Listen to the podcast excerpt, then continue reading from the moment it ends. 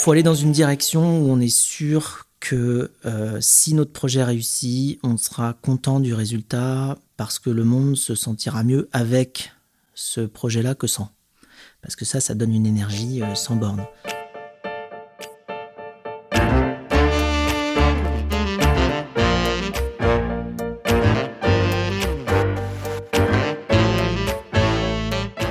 L'homme grandit en se projetant dans l'avenir. Pourtant, celui-ci n'a jamais été aussi imprévisible et plus contraint comprendre comment faire grandir les organisations humaines, entreprises, associations, dans le temps long, c'est tout l'enjeu du podcast Histoire d'entreprise. Je m'appelle Martin Videlaine, j'ai créé Bluebirds, une communauté de 5000 indépendants qui conseillent ou remplacent des dirigeants en Europe, en Afrique et au Moyen-Orient. Bienvenue sur Histoire d'entreprise. Aujourd'hui, je suis reçu par Frédéric Mazzella, fondateur de Blablacar, devenu investisseur, présentateur TV, coach et j'en passe. Frédéric a même pris la plume avec Laure Claire et Benoît Rélier pour rédiger l'histoire de la mythique société qu'il fonda avec Nicolas Brusson et Francis Napez. Lisez Blablacar, les coulisses de la création d'un phénomène. Vous apprendrez bien plus que les clés de réussite de la société qui comptait plus de 100 millions de membres en 2021. Plus du tiers du livre est constitué de fiches méthodes. Le livre est bourré d'études de cas devenues des références mondiales. Vraiment, si vous êtes entrepreneur ou chef d'entreprise, lisez le livre. Frédéric partit d'une intuition, l'avènement du covoiturage et il en fit une réalité mondiale. Il faut être un peu plus qu'intuitif pour emmener Blablacar et tous ceux qui l'ont suivi là où ils l'ont emmené. Il faut être hors norme. Écoutez Frédéric répondre à mes quelques questions. Il a tant à vous apprendre.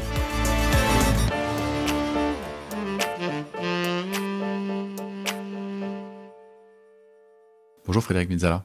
Bonjour. Évidemment, on est ici pour raconter euh, l'histoire de Blablacar, pas que je te disais, puisque j'aimais bien, c'était qu'on le prenne via l'angle du livre que tu as écrit donc avec, avec Clore et, euh, et Benoît. Laure Claire et Benoît Rélier qui ont écrit ce livre avec toi, que je, voulais absolument les nommer. Il y a plein de trucs dans ce bouquin. Il y a plein, plein de trucs. Moi, j'ai adoré. D'abord, faut quand même avoir envie. Hein. Il y a quand même 300 pages. Oui, je me suis rendu compte à la fin, quand on avait fini de, de l'écrire, qu'effectivement, c'était, surtout une fois qu'il était imprimé, je dis, ah oui, c'est quand même dense. Ouais, c'est dense. C'est dense, hein. Parce qu'après, quand je l'ai comparé à d'autres bouquins sur les étagères, je dis, ah, ah oui, celui-là, il est plus léger. Tu vois, les, le mien, je me dis, ouais, c'est une encyclopédie à côté. Mais, ouais, euh, ouais, mais par contre, voilà, c'est une manière d'aller accrocher aussi des, beaucoup de concepts euh, entrepreneuriaux, business, sur des anecdotes, ce qui fait qu'on les retient beaucoup mieux. Donc en fait, l'histoire de Blablacar, c'est un petit peu un prétexte pour aller raconter des concepts euh, d'entrepreneurs et puis bon, voilà, en même temps, il y a une histoire, quoi. Tu vois, il y a une histoire d'anecdote et en même temps, on apprend des choses, on en ressort normalement en ayant retenu deux, trois petits trucs qui peuvent aider quand on crée une boîte. Et c'est la première chose que je voulais dire à ceux qui, euh, qui sont tombés devant ce bouquin à la Fnac ou ailleurs. N'achetez pas le bouquin Blablacar euh, pour l'histoire de Blablacar, pas seulement en tout cas, mais euh, il y a un bon tiers du bouquin, c'est des fiches méthodes. Euh, penser, créer, grandir, durer. C'est bourré, bourré, bourré d'outils méthodologiques. Si vous êtes entrepreneur, il faut lire ce bouquin. Il y a même beaucoup de comparaisons aussi euh, par rapport à d'autres business. Il y a 40 fiches sur d'autres sociétés. Il y a 40 euh, fiches Patagonia, Maïf, TikTok, Amazon, Pixar, Google. Je sais plus tous les exemples qu'on a pris. il y en avait vraiment beaucoup, beaucoup, beaucoup. On va chercher des aspects remarquables chez ces sociétés-là. Par exemple, la, la, la, nouveauté, enfin la créativité chez Pixar. Bon, bah, c'est quand même, c'est quand même quelque chose. Euh, les méthodes de recrutement chez Amazon, c'est pareil, c'est intéressant de voir comment ils font. Enfin, il y a plein de, plein de choses à aller chercher. Ouais. Je te lis, euh, c'est ton introduction. Hein. En passant du bizarre à l'évident, le covoiturage est entré dans nos vies. 100 millions d'adeptes plus tard, il était temps d'écrire comment nous sommes passés de l'idée à l'usage, de la start-up made in France à la multinationale. Je me souviens de l'époque où je travaillais seul dans mon petit appartement à assembler les pièces du puzzle Blablacar. Je recherchais tout soutien potentiel, le moindre écho, quand l'idée faisait encore beaucoup sourire. Les premières années d'un projet sont toujours difficiles, on se sent vulnérable comme au pied d'un mur sans escalier et sans prise. Il faut être créatif, souple, multitâche, à l'écoute, mais fédérateur et synthétique pour gravir une à une les marches que l'on construit d'ailleurs soi-même. Ne cherchez pas l'ascenseur, il n'y en a pas. Les entrepreneurs prennent toujours l'escalier. Après une intro comme ça, si on a envie de créer une boîte, bon bah au moins ça veut dire qu'on est motivé, quoi. On est prévenu. mais oui, parce que eh, je pense qu'une des choses les plus importantes quand on se lance justement dans une aventure euh, de ce type-là, c'est de faire preuve de beaucoup de réalisme et de pragmatisme. Oui, ça va être dur, mais c'est pas pour ça que ça va pas être bon. Ça va être très sympa. je veux dire. Mais par contre, faut euh, savoir que oui, il n'y a pas d'ascenseur, ça va être un escalier long et dur, mais enfin voilà, une fois qu'on s'est mis dans cet état d'esprit-là, on est beaucoup mieux à même d'y arriver. De la même manière que si on part faire un marathon en se disant oh ça va être une course de, de, de, 200 mètres, bah, on se trompe. Non. Quand on va faire un marathon, ça maintenant on le sait, il faut se préparer un peu quand même, hein, et, physiquement et mentalement. Alors hier soir à dîner, quand j'étais euh, à table à la maison, j'ai deux filles adolescentes et je leur dis, bah, je vais rencontrer l'ancien patron de Blablacar, en tout cas le fondateur. Je leur ai posé la question suivante, je dis, mais qu'est-ce que vous voudrez que je, que je leur pose comme question? Et euh, ma fille aînée euh, m'a posé cette question, donc je te la pose. C'est la première question qui vient de ma fille. Elle me dit, mais euh, comment il a eu l'idée? Ah. Alors tu racontes l'histoire dans le ah, bouquin, tu racontes le bouquin, mais je voudrais pas raconter tout le bouquin. Raconte-nous le, voyage avec ta sœur. Ouais, l'histoire, elle est, elle est super simple. Je devais rentrer en Vendée pour les fêtes de fin d'année. tous les trains étaient complets, donc je m'y suis pris un peu tard. Hein, ça, je m'y prends souvent tard pour réserver mes déplacements. Donc, je, bah, en fait, je ne pouvais pas euh, j'avais pas de voiture, je ne pouvais pas rentrer en Vendée depuis Paris. Et donc, euh, finalement, j'ai appelé ma petite sœur qui habitait à Rouen à l'époque, et je lui ai dit, écoute, euh, Lucie, est-ce que tu pourrais passer par Paris me chercher pour, pour descendre en Vendée chez les parents? Parce que là je je peux pas en fait. J'ai pas de place dans le train. Et donc elle a fait un crochet, elle est passée me chercher à une porte de, de, Paris puis on est descendu et, alors et sur l'autoroute A10 pour ceux qui l'ont prise, eh bien vous savez que on voit passer les TGV. Les, les, trains, ils vont plus vite que les voitures, et donc ils passent le long de l'autoroute A10. Et là, j'ai vu passer euh, un TGV, et je me suis dit, ah, bah, ça, c'est le TGV euh, que j'aurais dû prendre, enfin, que je, ne pouvais pas prendre, puisqu'il n'y avait plus de place dedans. Et, et, en même temps, tac, j'ai vu bah, toutes les voitures vides sur la route. Je me suis dit, mais en fait, des places pour aller en Vendée, qui allaient dans la même direction et qui allaient en Vendée, il y en avait plein, il y en avait des milliers, c'était juste pas dans les trains, c'était dans les voitures. Donc il va falloir trouver un moyen simplement pour indexer toutes les places libres dans les voitures et pouvoir réserver dans n'importe quelle voiture avec un moteur de recherche comme on le fait pour des trains, pour des avions, pour tout. Euh, sachant que là, c'était possible de descendre en Vendée, mais il fallait connaître ma sœur, hein, parce que moi je savais qu'il y avait une place de libre dans la voiture de ma sœur, mais mais mais ça fait pas un service national, donc euh, ou international. J'avais confiance en ta sœur. Et j'avais confiance dans ma sœur, parce que voilà, je, vois que tu as bien vu toute, la construction de confiance qui était nécessaire pour faire naître Blablacar. L'histoire Blablacar commence. Alors, je te continue de te lire. À force de des histoires d'entrepreneurs à succès résumées en quelques paragraphes dans les journaux, on finit en effet par croire que leur parcours a été simple et rapide, qu'ils ont trouvé un ascenseur ou un tapis volant et hop, ils ont réussi. La réalité que je connais de toutes les personnes qui réussissent dans leur domaine est totalement à l'opposé de ces histoires romancées, qu'il s'agisse d'entrepreneurs, d'artistes, de médecins, de chefs d'entreprise, de sportifs, d'agents, de la police scientifique, de chercheurs, de grands professeurs ou d'astronautes. Je cite volontairement des professions qui font rêver. Je ne connais pas une seule personne qui, lorsqu'elle a réussi, quel que soit son talent pour son domaine, n'ait pas investi un travail colossal dans son parcours et n'ait pas rencontré un nombre incalculable d'obstacles et de difficultés. C'est ça l'escalier et la progression est difficile. Après, pour des professions comme astronaute, vient s'ajouter au talent, au travail, à la persévérance, un courage démesuré. Chapeau Thomas Pesquet. Pourquoi et comment t'es allé chercher Thomas Pesquet qui fait la préface de ton bouquin? Ah, pour, pour, plusieurs raisons. Euh, effectivement, alors déjà, il fait la préface du, du bouquin. Effectivement, il l'a écrite depuis l'espace. Hein, ah, il, était depuis l'espace. Oui, quand ah, il était remonté là-haut. d'accord, d'accord. Euh, alors, je sais pas si c'est la première préface depuis l'espace, comme j'ai écrit, préface depuis l'espace, euh, qui a jamais été écrite. Je, peut-être pas, mais en tout cas, euh, oui. Alors, bah, pourquoi je suis allé le chercher? Euh, Bon, il se trouve que nos chemins se sont croisés à un moment. on est, enfin, on, s'est rencontrés, on s'apprécie beaucoup, et, et puis c'est quelqu'un qui fait rêver aussi parce que Bon, ce qu'il fait, lui, pour le coup, je pense c'est ça semble totalement inaccessible. Enfin, c'est héroïque. C'est héroïque, ouais. Donc ça, ça aide aussi à donner l'inspiration. Et puis, pour le coup, la notion de mission, lui, il connaît. C'est pareil, parce que pour partir dans l'espace, bon, bah, c'est dix ans de préparation euh, avec euh, peut-être une chance de monter là-haut, parce que pour un qui monte là-haut, il y en a des centaines qui restent au sol hein, et qui ont fait les mêmes, euh, exercices, entraînements, tests que lui. Donc là, on est en plus du talent et du travail, il y a, il y a le facteur bah, timing, opportunité, parce qu'en plus, il faut qu'à ce moment-là exactement il y ait euh, une décision au niveau de l'Europe de se dire tiens on va envoyer un Français et puis pas euh, quelqu'un d'autre d'une autre nationalité. Donc voilà parce qu'il fait rêver, il donne l'inspiration, il y a la notion de mission. Et puis quand je lui en ai parlé il m'a dit mais oui bien sûr euh, donc il était à fond. Et puis alors après il est parti là-haut. Donc, ça a été un petit peu compliqué pour lui dire tu te souviens tu m'avais dit tu, tu la, préface tu te souviens? Ah oui ouais, alors attends là je suis occupé. Mais bon il l'a fait quand même. Il a été super. Et puis bah ça donne un, autre sens au, mot mission puisque le, le, le livre s'appelle Mission Blablacar. Bon, bah lui, il a fait euh, tout un tas d'autres missions. Ouais, super. Bon, l'aventure Blablacar démarre. C'est quatre collaborateurs en 2006. Tu as tes premiers membres, les 10 000 premiers membres en 2006.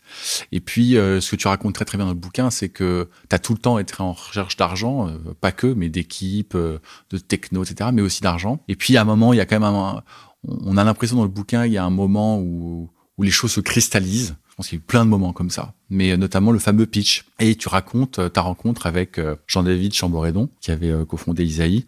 Je te lis encore. en l'occurrence, c'est lui qui te parle. Bonjour, ravi de vous rencontrer. Comme votre temps est précieux et le mien aussi, je vous propose que l'on se donne 30 minutes pour évaluer si je souhaite ou non investir sur votre projet. Si la réponse est non, alors nous nous dirons simplement au revoir dans 30 minutes. Mais ça ne veut pas dire que votre projet ne marchera pas, ça voudra simplement dire qu'il ne correspond pas à ce que je recherche. Le ton était donné, alors euh, qu'est-ce que tu as fait pendant ces 30 minutes? Bah, Je me suis dit, il faut pas que je m'arrête. Il faut, absolument que à la fin de ces 30 minutes, il ait des étoiles dans les yeux pour euh, mon projet, comme moi. Euh, il faut que je le, je le convainque. En plus, même au niveau anecdote, dans mon souvenir, c'était 10 minutes qu'il m'a dit. Il m'a dit, euh, ah, voilà, je vous donne 10 minutes. Dans le cas, tu dis 30. Voilà, et, voilà, je, lui ai envoyé le, le, script en lui disant, voilà, donc je retranscris notre première rencontre. Il me dit, oh, non, je t'ai pas donné 10 minutes. je t'ai donné plus. Je donné plus. je dis, non, j'en avais, tu m'as donné 10 minutes. mais non, mais non. Donc, du coup, effectivement, alors, la mémoire faisant, alors je sais plus, entre 10 et 30 minutes. Enfin, en tout cas, ça a duré une heure et demie, deux heures. ça a duré longtemps. Ça a duré très longtemps parce que euh, du coup, il était très intéressé, il est tombé dedans. Euh, j'ai réussi à lui faire un pitch du, covoiturage en Technicolor et, euh, et au final, il a conclu l'entretien en disant Vous avez de l'or entre les mains. c'est ce que tu dis. Et on va se tutoyer parce que l'histoire n'est pas finie. Quoi.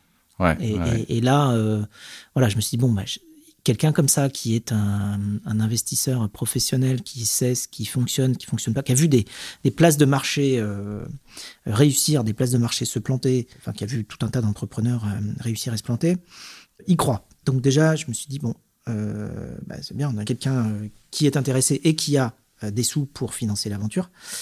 donc ça, ça a clairement été un virage. Je te lis, je m'en souviendrai toute ma vie. Jean-David lançait tout juste son nouveau fonds d'investissement nommé Isaïe. J'ai tout de suite commencé à expliquer mon concept, cette centrale de réservation de toutes les voitures vides, ma passion pour l'optimisation des ressources utilisées et ma traque permanente du gâchis, le vrai moyen de transport latent que les voitures vides sur les routes constituaient, le potentiel immense du covoiturage aussi bien en termes de diminution de pollution atmosphérique qu'en termes d'économie financière. J'ai mis en avant les grandes qualités de mes tout premiers accompagnateurs sur le projet, les signes de soutien de différents partenaires qui, bien que lents à se concrétiser, étaient réels, la technologie pertinente que nous avions déjà mis sur pied, les premiers résultats prometteurs et les retours des premiers covoitureurs, sans m'arrêter, surtout sans m'arrêter. Ah oui, je ne voulais pas être coupé. Ça me rappelait l'ambiance tendue des examens de musique quand on découvre ton bouquin aussi, on, comprend que tu es mélomane, on comprend que tu adores la musique, on, comprend que tu aimes bien la jouer, on comprend que tu aimes bien l'écrire. Tu peux nous raconter un peu ce parallèle qu'il y a entre Pitch, qui est bon, qui est un exercice ultra professionnel, et puis ton amour de la musique? Le parallèle entre euh, entrepreneuriat tout court et musique, hein, même pour aller plus loin. C'est-à-dire que dans la musique, il y a un petit peu tout. Il y a le côté euh, rêve, créativité, euh, innovation, enfin en tout cas dans la composition. Après, il y a le côté, euh, évidemment, interprétation quand on joue un morceau ou quand on fait en groupe, avec la notion de, perfection quand même de l'exécution, parce que la musique mal jouée, bon, ça fait, ça fait plaisir à personne. Donc, en fait, quand on va faire de la musique, il faut à la fois être extrêmement sérieux et discipliné pour faire quelque chose de propre, et en même temps rêver. Et c'est exactement ce qu'il faut faire quand on fait de l'entrepreneuriat, c'est-à-dire que on va créer généralement quelque chose qui n'existe pas, mais il faut le faire très très bien, parce sinon ça n'a aucune chance de, de, tenir debout. Donc il y a à la fois le côté rêve et le côté sérieux de l'exécution. Il y a le côté retour aussi euh, que l'on a quand on livre un, un produit. C'est-à-dire que livrer un produit, c'est comme euh, chanter une chanson. Il faut que ça fasse plaisir aux gens qui l'écoutent. Un produit, quand on le livre, il faut que ça fasse plaisir aux gens qui vont l'utiliser. Donc c'est la même chose, c'est comme un cadeau. Enfin, donc euh, tous ces parallèles-là, on les retrouve en fait entre la musique et l'entrepreneuriat. Et après, plus précisément sur le pitch, ben, moi je connais pas tellement d'occasions euh, dans la vie où il faut être autant concentré et autant tourné vers euh, la transmission de, de, plaisir et, et d'émotion que lorsqu'on joue un, un, morceau en public. Ça demande beaucoup, beaucoup de concentration. On n'a pas, on n'a pas un dixième de seconde pour penser à autre chose en vrai. Et pourtant, il faut faire rêver tout le monde, y compris soi. Le problème, c'est qu'il ne faut pas soi-même se faire trop rêver parce qu'il faut quand même continuer à aligner les notes parce que sinon, sinon, on va se planter. Et en fait, à côté de ça, à côté de l'intensité que ça demande à la fois euh, intellectuelle et émotionnelle de, de, de jouer euh, en public, c'est vrai qu'il y a beaucoup d'autres choses dans les examens, que ce soit les examens à l'école ou les pitchs, qui paraissent plus simples en fait. Parce qu'il n'y a pas besoin d'autant de concentration à chaque dixième de seconde. Parfois, on peut même se permettre 10-15 euh, secondes pour réfléchir et repartir, ce qui n'est pas le cas quand on euh, joue un morceau devant plein de gens. Donc, il y a plein de parallèles. Et je pense que la musique m'a beaucoup, beaucoup, beaucoup aidé à canaliser mon énergie, à me focaliser, à euh, apprécier la dimension émotionnelle des choses, à apprécier aussi la qualité de l'exécution. Alors d'autant plus quand on joue des morceaux et qu'on s'enregistre là, quand on se réécoute, c'est sans pitié. C'est-à-dire que si c'est mal joué, ça s'entend tout de suite. On se dit qui c'est le naze qui est en train de jouer? ah ben c'est moi. Ah, voilà. bon, en 2009, tu as déjà 200 000 membres. Vous avez 10 collaborateurs. Et ce que tu expliques dans le bouquin, c'est que tu te verses ton premier salaire. J'étais surpris euh, qu'il y ait autant d'écart entre le moment où tu lances la société et, et le moment où tu te verses ton premier salaire. D'abord, ça montre que, que l'entrepreneuriat, à un moment donné, il faut quand même euh, passer quelques mois, voire quelques années. Euh, Mmh. en, voyant, les pattes. en voyant juste euh, son compte bancaire diminuer et aimer les pattes, comme tu dis. Mais ça m'a quand même surpris une période aussi longue. Comment tu as fait pour vivre d'ici là? En fait, moi, j'avais déjà travaillé pendant 4-5 ans avant. Donc, j'avais, je suis pas très dépensier du tout. Donc, j'avais mis de l'argent de côté. Ouais, je pouvais tenir euh, deux ans, quoi. Je pouvais tenir deux, trois ans en dépensant tout. Mmh. Après, j'ai emprunté. J'ai emprunté de l'argent euh, pour faire mes études, pour aussi vivre. Hein. J'avais emprunté 70 000 euros mmh. que j'ai mis 7-8 ans à rembourser. Mm. Donc voilà, tout ça mis bout à bout, euh, bon, je suis allé jusqu'au maximum de ce que je pouvais tenir et j'ai envie de dire heureusement l'avion a décollé.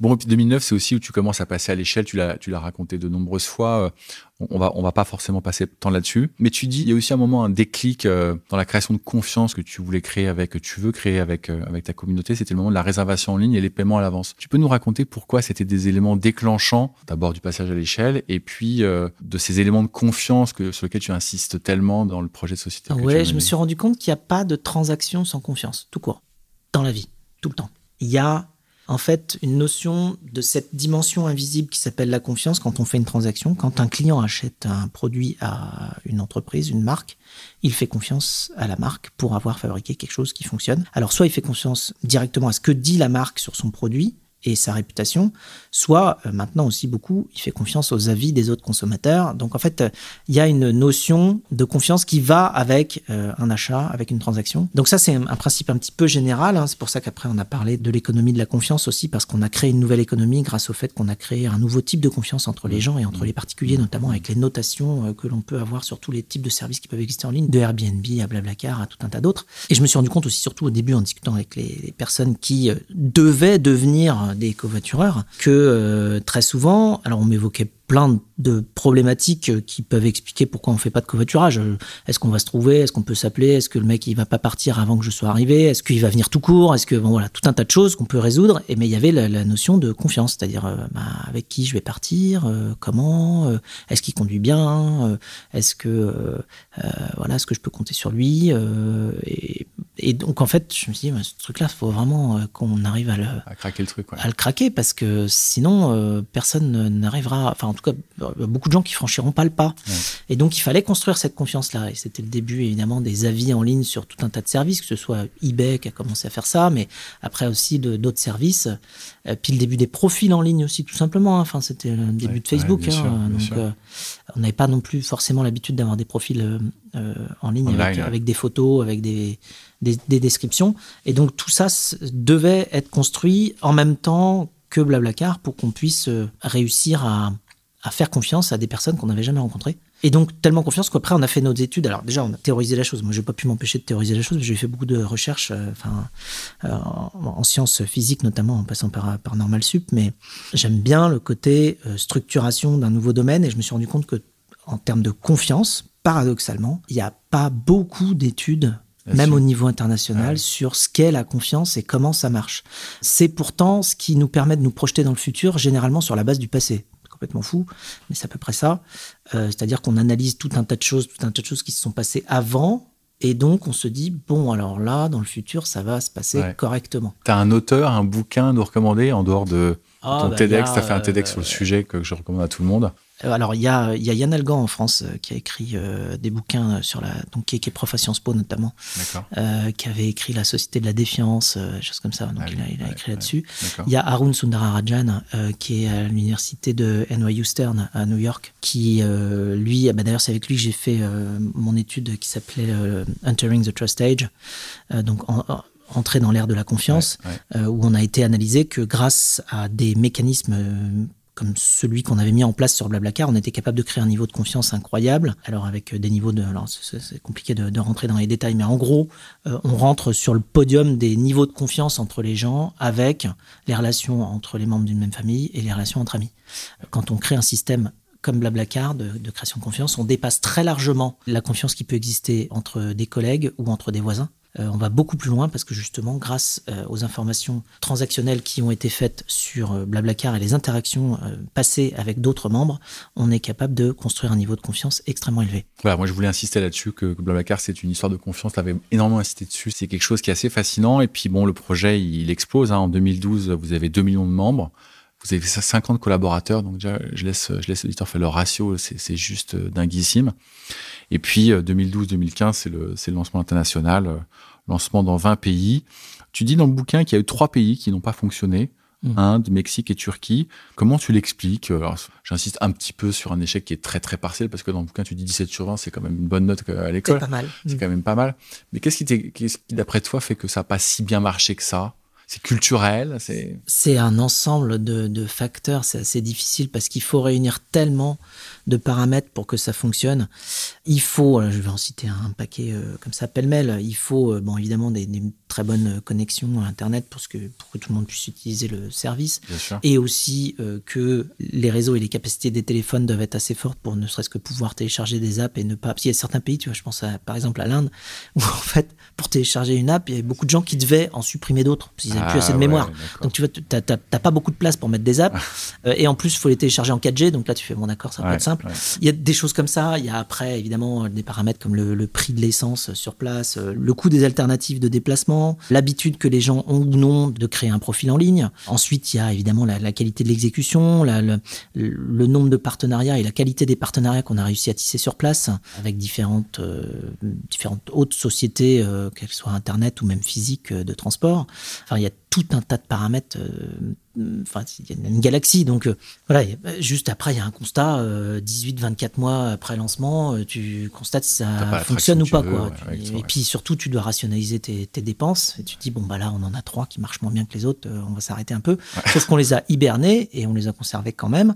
Et aujourd'hui, ils marchent très très bien. Il y a certains pays là qu'on vient de citer dans lesquels ça, ça fait x2 chaque année, alors qu'on n'a même pas d'équipe sur place, mais juste l'attraction est là. Quoi. Bon, en 2018, 60 millions de, de membres, 400 collaborateurs. On arrive en 2021, là vous êtes 100 euh, millions de membres, 500 collaborateurs. Et puis euh, il y a une très très belle question de Laure euh, et, de, de, Benoît dans le, dans le livre qui m'a beaucoup plu. À un moment ils se disent mais qu'est-ce qui a le plus surpris dans la communauté?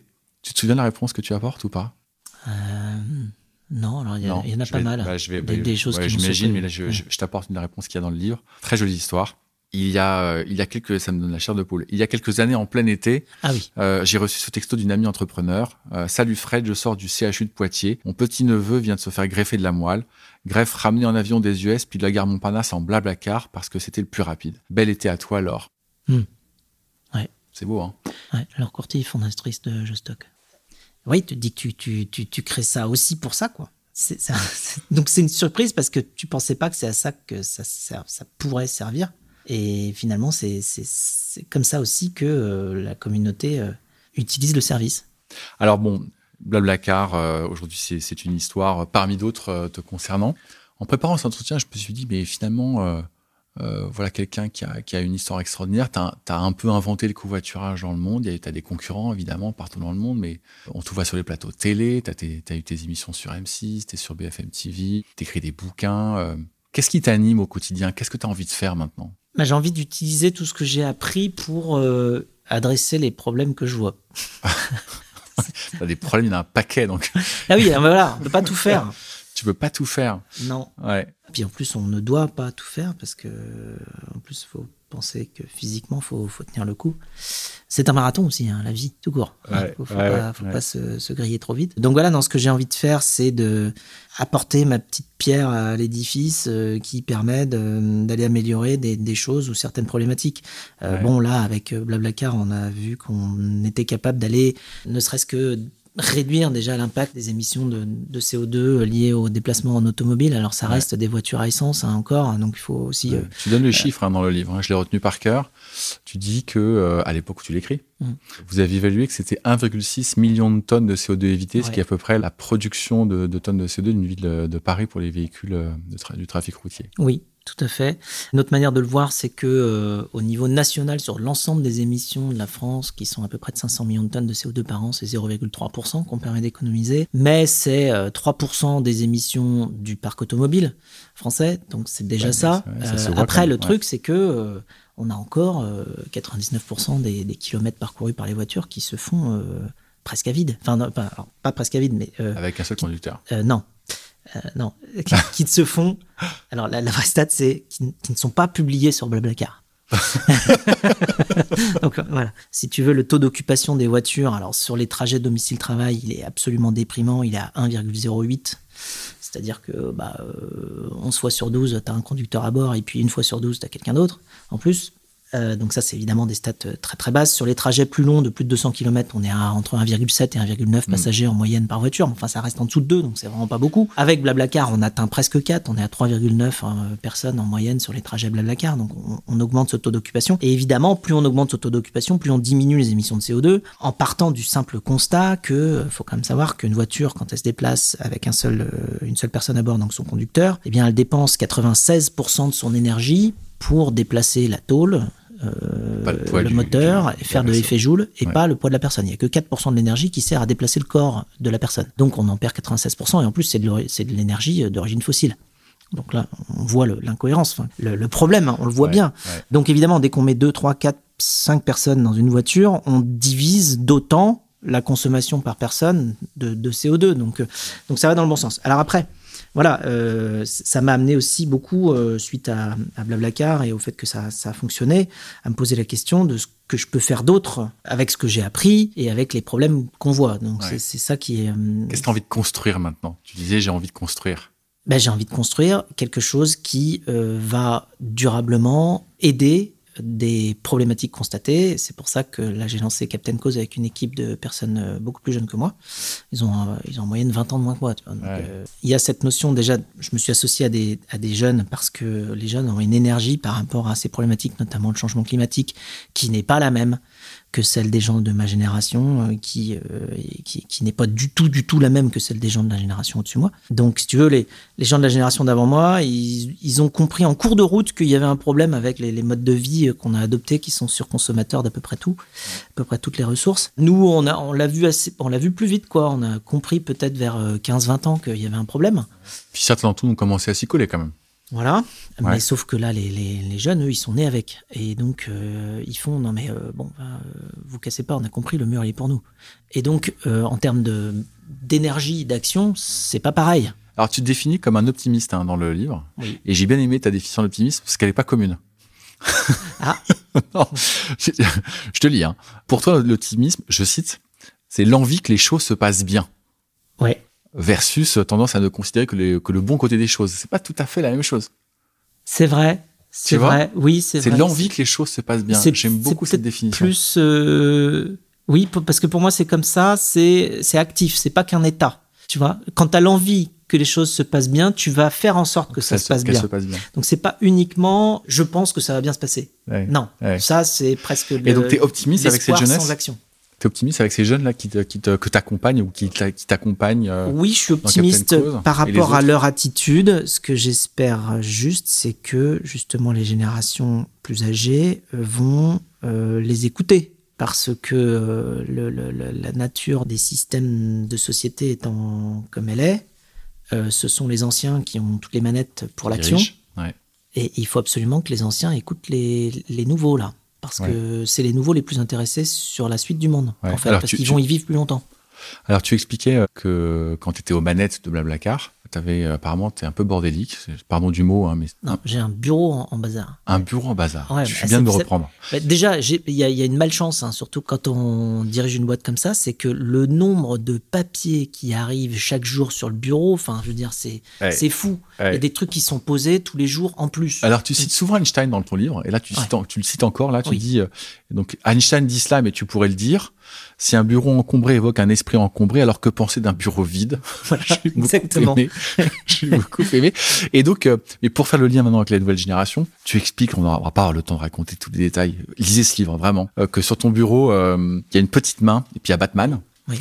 Il y aurait quoi sur le bureau de ces jeunes aujourd'hui pour que les choses avancent? Alors, il y a une chose très importante qui est la compréhension de notre connexion au, alors j'allais dire à la nature de manière générale, mais aussi au monde animal de manière générale, c'est-à-dire que l'homme s'est arrogé le droit d'être euh, un animal différent et de moins en moins connecté malheureusement avec les autres espèces animales. C'est complètement fou et en fait euh, je pense et j'espère qu'il pourrait y avoir des, animaux ou des n'importe quel élément qui nous rappelle qu'on est euh, un animal, un être organique. Parce que avec le fait qu'on devienne, qu'on ait des, sociétés de plus en plus, notamment urbanisées, on se déconnecte de la nature. Et ce dont il faut s'assurer, c'est que les nouvelles générations sont en contact au maximum avec la nature et avec les animaux. Mm. Parce que, évidemment, l'homme étant fait comme il est fait, il va vouloir protéger ce qu'il connaît, il va vouloir préserver euh, ce avec quoi il est confortable. Et si on ne met pas en contact au maximum la nouvelle génération, les jeunes, les enfants, avec la nature, comment peut-on espérer qu'ils aillent la préserver? C'est pas possible. Donc en fait, j'espère et j'ose espérer que on va euh, réussir à être de plus en plus connecté avec le monde animal et que euh, eh bien les, les, jeunes aient dans leur vie quotidienne un maximum d'interaction avec ce monde-là. Alors il se trouve que tu en avais un euh, pendant, pendant l'aventure Blablacar. Parce que tu, moi j'en ai eu plein. Enfin, j'ai grandi avec les animaux. Hein. J'ai ah grandi, euh, bah, j'ai grandi au fin fond de la Vendée, pleine campagne. Alors vraiment, vraiment pleine campagne. Le plus grand hameau dans lequel j'ai habité, on était 12 quoi. donc euh, voilà. Et, moi je faisais du, du, vélo dans la campagne, du cheval. Enfin tu vois, j'ai fait beaucoup d'équitation. on avait des animaux. Mm. On a eu, je sais pas, une dizaine de chiens, 25 chats. j'ai élevé des, des, des, des milliers de tétards. non, mais ouais. Et tu avais un chat carbone. Et alors, c'est marrant parce que dans ton dans le livre, tu dis toujours que tu dis que le premier conseil que tu donnes à un entrepreneur, c'est d'avoir un chat. Ouais, ouais, parce que, ouais, parce que c'est. Tu lui parlais Ouais. Bah, non, mais disons que c'est un être vivant qui, euh, quand on lui présente une idée nouvelle, ne nous juge pas. Voilà, il va plutôt être supportif euh, parce qu'il se dit. Tu lui exposais un peu tes idées? Non. tu réfléchissais à haute voix, on va dire. Non, ouais, tu réfléchis à haute voix, mais tu vois qu'il t'écoute. D'accord. Et bon, alors, évidemment, il y a toujours dans un petit coin de sa tête quand est-ce qu'il va me donner à manger. Mais. Ouais, pas tous comme ça. Ah bah, les chats, quand même. Euh, Vachement plus. Ouais, y a avec le chat, faut comprendre une chose. Hein. c'est pas, c'est pas le chat qui habite chez toi, c'est toi qui habites chez le chat. le jour où tu as compris ça, tu comprends mieux tout ce qui se passe chez toi. Alors, à ces jeunes, qu'est-ce que tu leur recommandes? Si, si tu avais une, une, une, recommandation ou deux à faire à ces jeunes qui veulent entreprendre, qui qui se disent Ouais, Frédéric, il, il a vraiment fait un truc, j'aimerais faire comme lui. Qu'est-ce que tu as envie de leur dire? Je sais que tu leur as dit mille fois dans toutes tes émissions, mais aujourd'hui, qu'est-ce que tu as envie de leur dire? Alors, il faut aller dans une direction où on est sûr que euh, si notre projet réussit, on sera content du résultat parce que le monde se sentira mieux avec ce projet-là que sans. Parce que ça, ça donne une énergie euh, sans borne. Ensuite, je pense qu'il faut évidemment bien s'entourer. Et bien s'entourer, ça ne veut pas dire s'entourer de gens comme soi, au contraire, ça veut dire de s'entourer de gens euh, complémentaires Ensuite, il faut être l'utilisateur le, plus, le plus exigeant de son propre produit, si on peut, hein, si on a la chance d'avoir un produit qu'on peut utiliser. Mm. Et ensuite, il ne faut pas croire que euh, créer une startup, c'est le Far West, parce qu'au contraire, il faut être extrêmement structuré. C'est parce que il n'y a pas de structure quand on crée une société, une startup, et qu'il n'y a rien, de toute façon, on, part de, zéro, c'est parce qu'il n'y a rien qu'il faut être extrêmement structuré dans sa progression et qu'il faut construire tous les aspects complémentaires du projet pour qu'il fonctionne. Donc, faut être un architecte.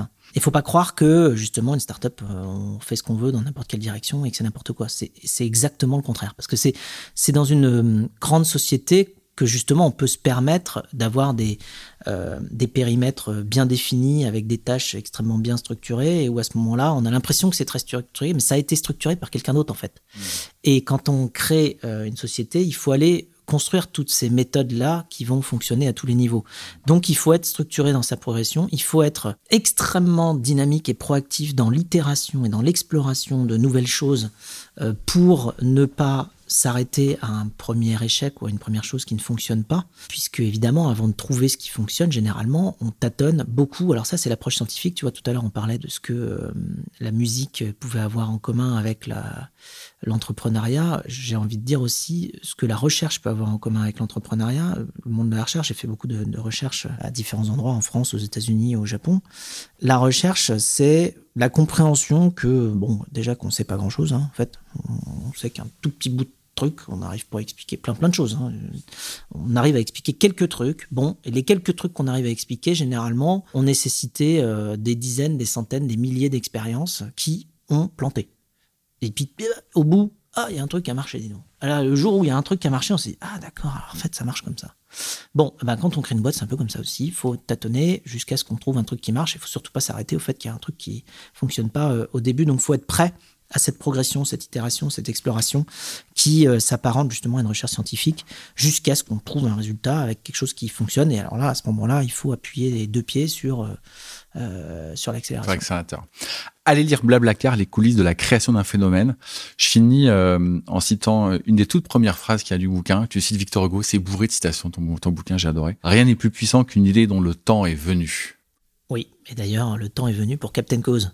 Alors, raconte-nous un peu Captain Cause. Ah ouais, Captain Cause, bah, c'est euh, une plateforme qui fait le pont entre les entreprises et les projets à impact de demain, qui euh, démultiplie la puissance des entreprises, et notamment la puissance financière, pour aller soutenir ce que l'on a tous envie de voir éclore demain, euh, qui sont des projets positifs dans le domaine de l'environnement, du social et de la santé. Et donc, c'est un, un, projet très réaliste pour le, le, monde économique dans lequel on vit et hum, très positif et, émotionnel euh, pour le monde qu'on a envie de construire entre humains.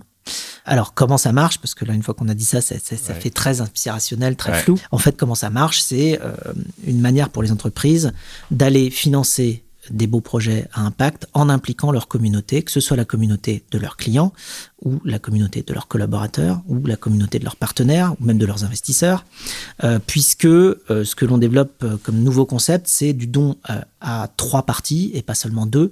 Habituellement, dans le don, il y a une entité qui donne, une entité qui reçoit. Donc, par exemple, même l'entreprise peut donner et le projet recevoir, sauf que dans ce cas-là, les projets qui doivent recevoir de l'argent pour être financés, eh bien, ils ont été sélectionnés par soit une personne, soit un petit comité. Mais ils n'ont pas vraiment impliqué les parties prenantes. Nous, ce que l'on fait, c'est qu'on dit euh, à l'entreprise qu'elle peut choisir d'allouer un budget, par exemple 5 000, 10 000, 100 000 euros, mais elle va dire à ses clients, c'est vous qui allez décider comment cet argent va être distribué. Et donc à ce moment-là, euh, l'entreprise euh, a un intérêt à aller impliquer sa communauté autour de sa marque et chaque individu se retrouve avec euh, un petit peu moins la sensation d'être euh, impuissant face à la grandeur des challenges qui nous attendent. Parce que aujourd'hui, on a quand même 94% des gens qui disent oui, oui, il faut agir. Par contre, euh, qui se retrouvent, comme on le disait tout à l'heure, au pied d'un mur sans prise, mmh, mmh. en se disant mais qu'est-ce que, qu'est-ce que je peux faire moi avec avec mes petites mains, dans, dans avec vu, vu l'ampleur des problèmes? Et donc là, l'entreprise offre la possibilité à ses communautés, donc ses clients, ses collaborateurs, ses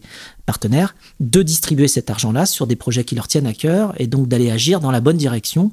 Euh, et ensuite, donc, euh, Captain Cause est donc une plateforme à la fois de financement et de suivi de ces projets-là, puisque les projets nous tiennent informés. Enfin, quand je dis nous, c'est toute la communauté des gens qui leur ont aiguillé de l'argent. Ce que nous, on appelle les captains. Hein. Les captains, pour nous, c'est donc c'est les gens qui aiguillent l'argent. Donc, par exemple, euh, dans les opérations de fin d'année, on a plein d'entreprises qui ont utilisé Captain Cause pour aller offrir comme cadeau des dons euh, c'est-à-dire que voilà, je vais, euh, voilà, je vais te transmettre euh, un don de, par exemple, 50 euros comme cadeau, et toi, tu vas décider d'aller allouer ce don-là, tu vas le flécher vers un projet qui est important pour toi. C'est-à-dire que on rallie la, les convictions personnelles, les envies personnelles avec la puissance du monde professionnel. Et alors, comment ça se passe? Ça, ça, ah bah chemin Aujourd'hui, on, une, on est une petite start-up, on est neuf. voilà, comme je te disais, ils ont tous entre 24 et 30 ans. Et moi, j'ai un petit peu plus que 30 ans. À peine. Euh, autrefois rien. Non, ça se passe super bien. On est euh, très complémentaires. On a déjà plus d'une centaine de clients entreprises qui nous ont suivis. Euh, alors, ça fait six mois qu'on est lancé officiellement, hein, donc c'est déjà pas mal. on a une centaine d'associations qu'on a filtrées, sélectionnées, qui font un travail incroyable alors dans, différents domaines. Ah, vous filtrez aussi les associations, ouais, d'accord. Ah oui, bien sûr. Les entreprises ne peuvent pas flécher l'argent où elles veulent. Il faut qu'elles piochent dans un panier d'associations qui ont été sélectionnées par la Voilà. en revanche, quand une, entreprise arrive et qu'elle dit, ben nous, on a l'habitude de soutenir tel ou tel projet, est-ce qu'on peut le proposer bah oui, évidemment, nous, on rentre en contact avec l'association et puis on les fait rentrer au catalogue. Ok, ok. Euh, on consolide le catalogue aussi. On consolide le catalogue avec nos, avec nos partenaires entreprises. Euh, Frédéric, c'est la fin. Euh, je ne veux pas prendre davantage de temps. J'ai quand même un dernier truc à te demander. Euh, une, autre question de ta ouais, fille. Et c'est fini. Non, pas de ma fille. Non, non, ça va être moi. Alors, comme je sais que tu es, euh, es mélomane, je t'ai préparé une, une, une, playlist. une playlist. Tu vas me faire un blind test. Ouais, c'est blind test. Ah oui, carrément. Ouais, mais bon, il y en a quatre. Hein. Il y a quatre morceaux et il y en a des faciles et il y, a un, il y a un petit piège. T'es prête? Ouais, c'est parti.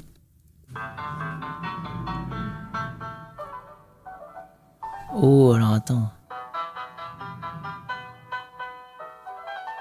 On dirait du Schubert, mais je... Mozart. C'est Mozart, celui-là, d'accord. Piano, sonate, 18. Ouais, alors attends, ouais, mais Mozart, il a pas écrit pour piano, hein, il a écrit pour euh, clavecin. Hein. Deuxième? Ouais, vas-y. C'est des- Elles sont difficiles, hein. Ah oui. Euh... Je suis, je suis pas sympa. Hein. Non, non, si, si, c'est très connu ça en plus.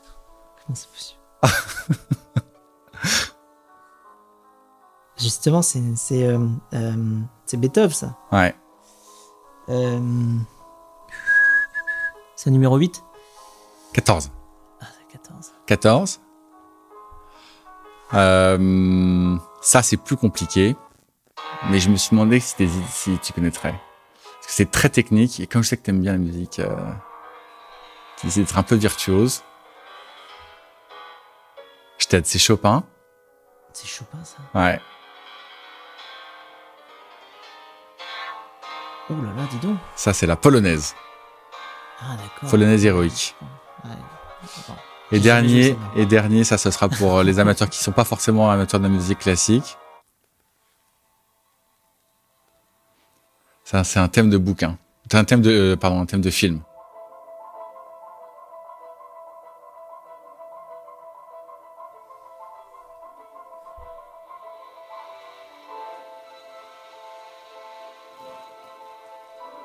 Elle est pas facile. Un film de SF Ouais. Je l'ai repris pour le piano, évidemment.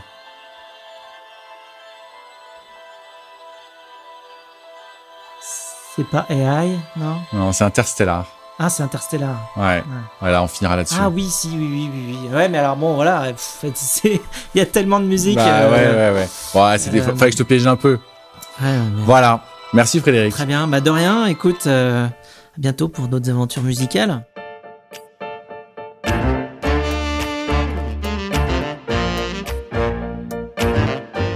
Merci d'avoir écouté Frédéric. Vous ne lirez probablement pas les 298 pages de l'ouvrage de Frédéric et de ses co-auteurs. Alors permettez-moi de vous lire un très court passage de Thomas Pesquet qui rédigea la préface du livre depuis la Station spatiale internationale. Je le lis pour vous. Une chose est sûre, rien ne peut alors arrêter quelqu'un qui se met en mode mission, ou presque. Être en mode mission, c'est rêver, oser et travailler à réaliser sa mission, et solliciter pour cela toutes ses facultés physiques et mentales. Alors je vous pose une question, quelle est votre mission? Notez 5 étoiles le podcast, abonnez-vous et parlez-en autour de vous s'il vous plaît. Toutes les histoires d'entreprise sont également disponibles sur le site de bluebirds.partners, site de la communauté d'indépendants que j'anime et qui conseille ou remplace des dirigeants. C'est toujours pour moi un immense plaisir de vous faire découvrir des sociétés sous un jour nouveau, aujourd'hui Blablacar. J'espère que vous en tirerez le même plaisir. Encore merci pour votre soutien et à très bientôt.